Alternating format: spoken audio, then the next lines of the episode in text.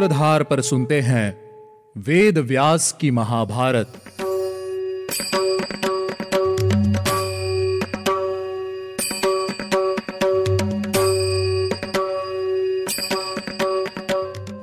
स्वागत है आप सभी का सूत्रधार प्रस्तुति वेद व्यास की महाभारत के 31वें एपिसोड में। मैं हूँ आपके साथ आपकी सूत्रधार मान्या शर्मा। इस एपिसोड में मैं आपको बताऊँगी कि राजा शांतनु अपने पुत्र देवव्रत से कब और कैसे मिले? लेकिन इससे पहले चले लेते हैं एक छोटा सा रिकैप पिछले एपिसोड में हमने राजा शांतनु और देवी गंगा का संवाद सुना, जिसमें देवी गंगा ने राजा शांतनु को वसुओं को मिले शाप के पीछे का रहस्य बताया था और अपने पुत्र का नाम देवव्रत रखने का आग्रह किया था। आखिर में देवी गंगा अपने पुत्र देवव्रत को लेकर अंतर ध्यान हो गई थी और राजा शांतनु भारी मन के साथ अपने राज्य को वापस लौट गए थे। राजा दोबारा अपनी प्रजा के पालन पोषण में लग गए थे और कुछ ही समय बाद सम्राट बन गए थे। दूसरी ओर देवव्रत भी अपने पिता के समान ही पराक्रमी थे। सभी लोग राजा शांतनु के राज्य में बहुत खुश थे। अब जानते हैं आगे की कथा। एक समय की बात है। किसी हिंसक पशु को बाणों से बींद कर राजा शांतनु उसका पीछा करते हुए भागीरथी गंगा के किनारे पहुँच गए। वहाँ पहुंचकर उन्होंने देखा कि गंगा में बहुत थोड़ा जल रह गया था। यह देखकर राजा शांतनु चिंतित हो गए कि सभी नदियों में श्रेष्ठ देव नदी गंगा आज पहले की तरह क्यों नहीं बह रही है। इस बात का कारण पता करने के लिए जब राजा शांतनु ने आगे बढ़कर देखा तो पाया कि एक सुंदर विशाल काय देवराज इंद्र के समान दिखने वाला एक बालक दिव्यास्त्रों का अभ्यास कर रहा था और अपने तीरों से पूरी गंगा के बहाव को रोककर खड़ा हुआ था।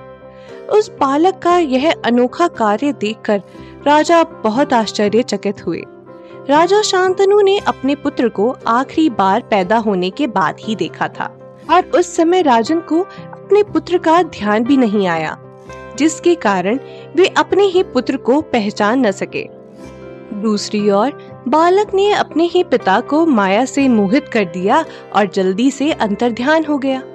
ये अद्भुत बात देखकर राजा शांतनु को संदेह हुआ और उन्होंने देवी गंगा से अपने पुत्र को दिखाने के लिए कहा। तब देवी गंगा ने परम सुंदर रूप धारण किया और अपने पुत्र का दाहिना हाथ पकड़कर राजा के सामने आ गई। उनका सौंदर्य इतना बढ़ गया था कि राजा शांतनु भी उन्हें पहचान न सके। देवी गंगा ने दर्शन देकर कहा, महाराज, आपने मेरे गर्भ से जिस आखिरी पुत्र को प्राप्त किया था, यह आपका वही पुत्र देवव्रत है। आपका यह पुत्र सभी अस्त्रों, शास्त्रों में अत्यंत उत्तम है। मैंने इसे पाल पोसकर बड़ा कर दिया है। अब आप अपने पुत्र को अपने साथ ले जा सकते हैं।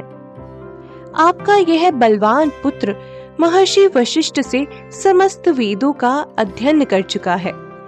यह अस्त्र विद्या का भी ज्ञानी है। महान धनुर्धर है और देवराज इंद्र की तरह ही पराक्रमी है।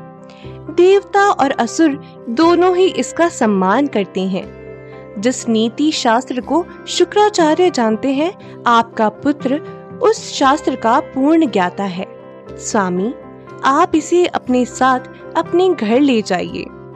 ऐसा कहकर देवी गंगा अंतर ध्यान हो गई और राजा शांतनु अपने पुत्र को लेकर अपनी राजधानी को लौट आए।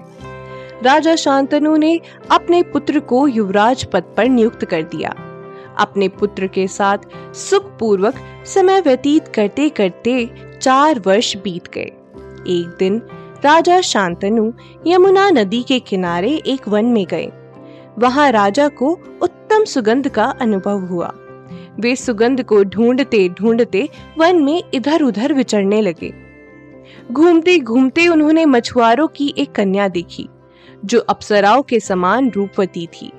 सुंदर नैनो वाली उस कन्या को देखकर राजा ने पूछा, देवी, तुम कौन हो? किसकी पुत्री हो? और यहाँ क्या कर रही हो? राजा के प्रश्नों का उत्तर देते हुए उस कन्या ने कहा, राजन, मैं निषाद कन्या सत्यवती हूँ और अपने पिता की आज्ञा से नाव चलाती हूँ। उस कन्या के रूप सुगंध और माधुर्य से मंत्रमुग्ध होकर राजन उस कन्या से विवाह करना चाहते थे। राजा शांतनु सत्यवती के साथ उसके पिता के पास गए और बोले मैं तुम्हारी कन्या से विवाह करना चाहता हूँ। जिसे सुनकर निषाद राज ने राजा शांतनु से कहा राजन यदि आप इस कन्या से विवाह करना चाहते हैं तो मेरी एक शर्त है। अगर आप इस कन्या से विवाह करना चाहते हैं तो प्रतिज्ञा कीजिए कि आप मेरी शर्त को पूरा करेंगे। राजा शांतनु ने कहा, मैं पहले तुम्हारी शर्त सुनना चाहता हूँ। उसके बाद ही मैं उसके बारे में विचार करूँगा। निषाद बोला, राजन, इस कन्या के गर्भ से जो भी संतान उत्पन्न होगी, आपके बाद उसी का राजा के पद पर अभिषेक किया जाएगा। अन्य किसी भी राजकुमार का नहीं। राजा शांतनु सत्यवती से विवाह करना चाहते थे, लेकिन निषाद की इस इच्छा को पूरा नहीं कर सकते थे। इसीलिए वे उस निषाद कन्या के बारे में सोचते सोचते वहाँ से चले गए और अपनी राजधानी हस्तिनापुर को लौट गए। एक दिन राजा शांतनु ध्यान में लीन होकर कुछ सोच रहे थे और चिंता से भरे मन को लेकर बैठे हुए थे। उसी समय देवव्रत अपने पिता के पास आकर बोले, पिताजी, आप तो हर तरह से कुशल हैं। इस पृथ्वी पर रहने वाला हर नरेश आपकी आज्ञा के अधीन है।